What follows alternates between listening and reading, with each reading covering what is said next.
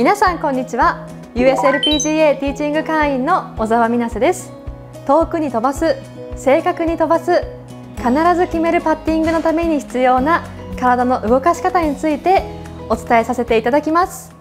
ダウンスイングの時の上半身のポイントをお伝えさせていただきます。ダウンスイングの時ですが腹圧ですね。お腹の力が抜けてしまうとダウンスイングでお尻の位置がアドレスの時よりも前に出てきてしまいます。こうなっていくとインパクトの時に手元も上がってしまい強くボールを押すことができないので距離も落ちてしまい曲がりやすくなってしまいます。こちらを解消するためにキャディバッグを置いていただいてキャディバッグにお尻をくっつけた状態でアドレスをします。この状態でバックスイングが上がってダウンスイングの時に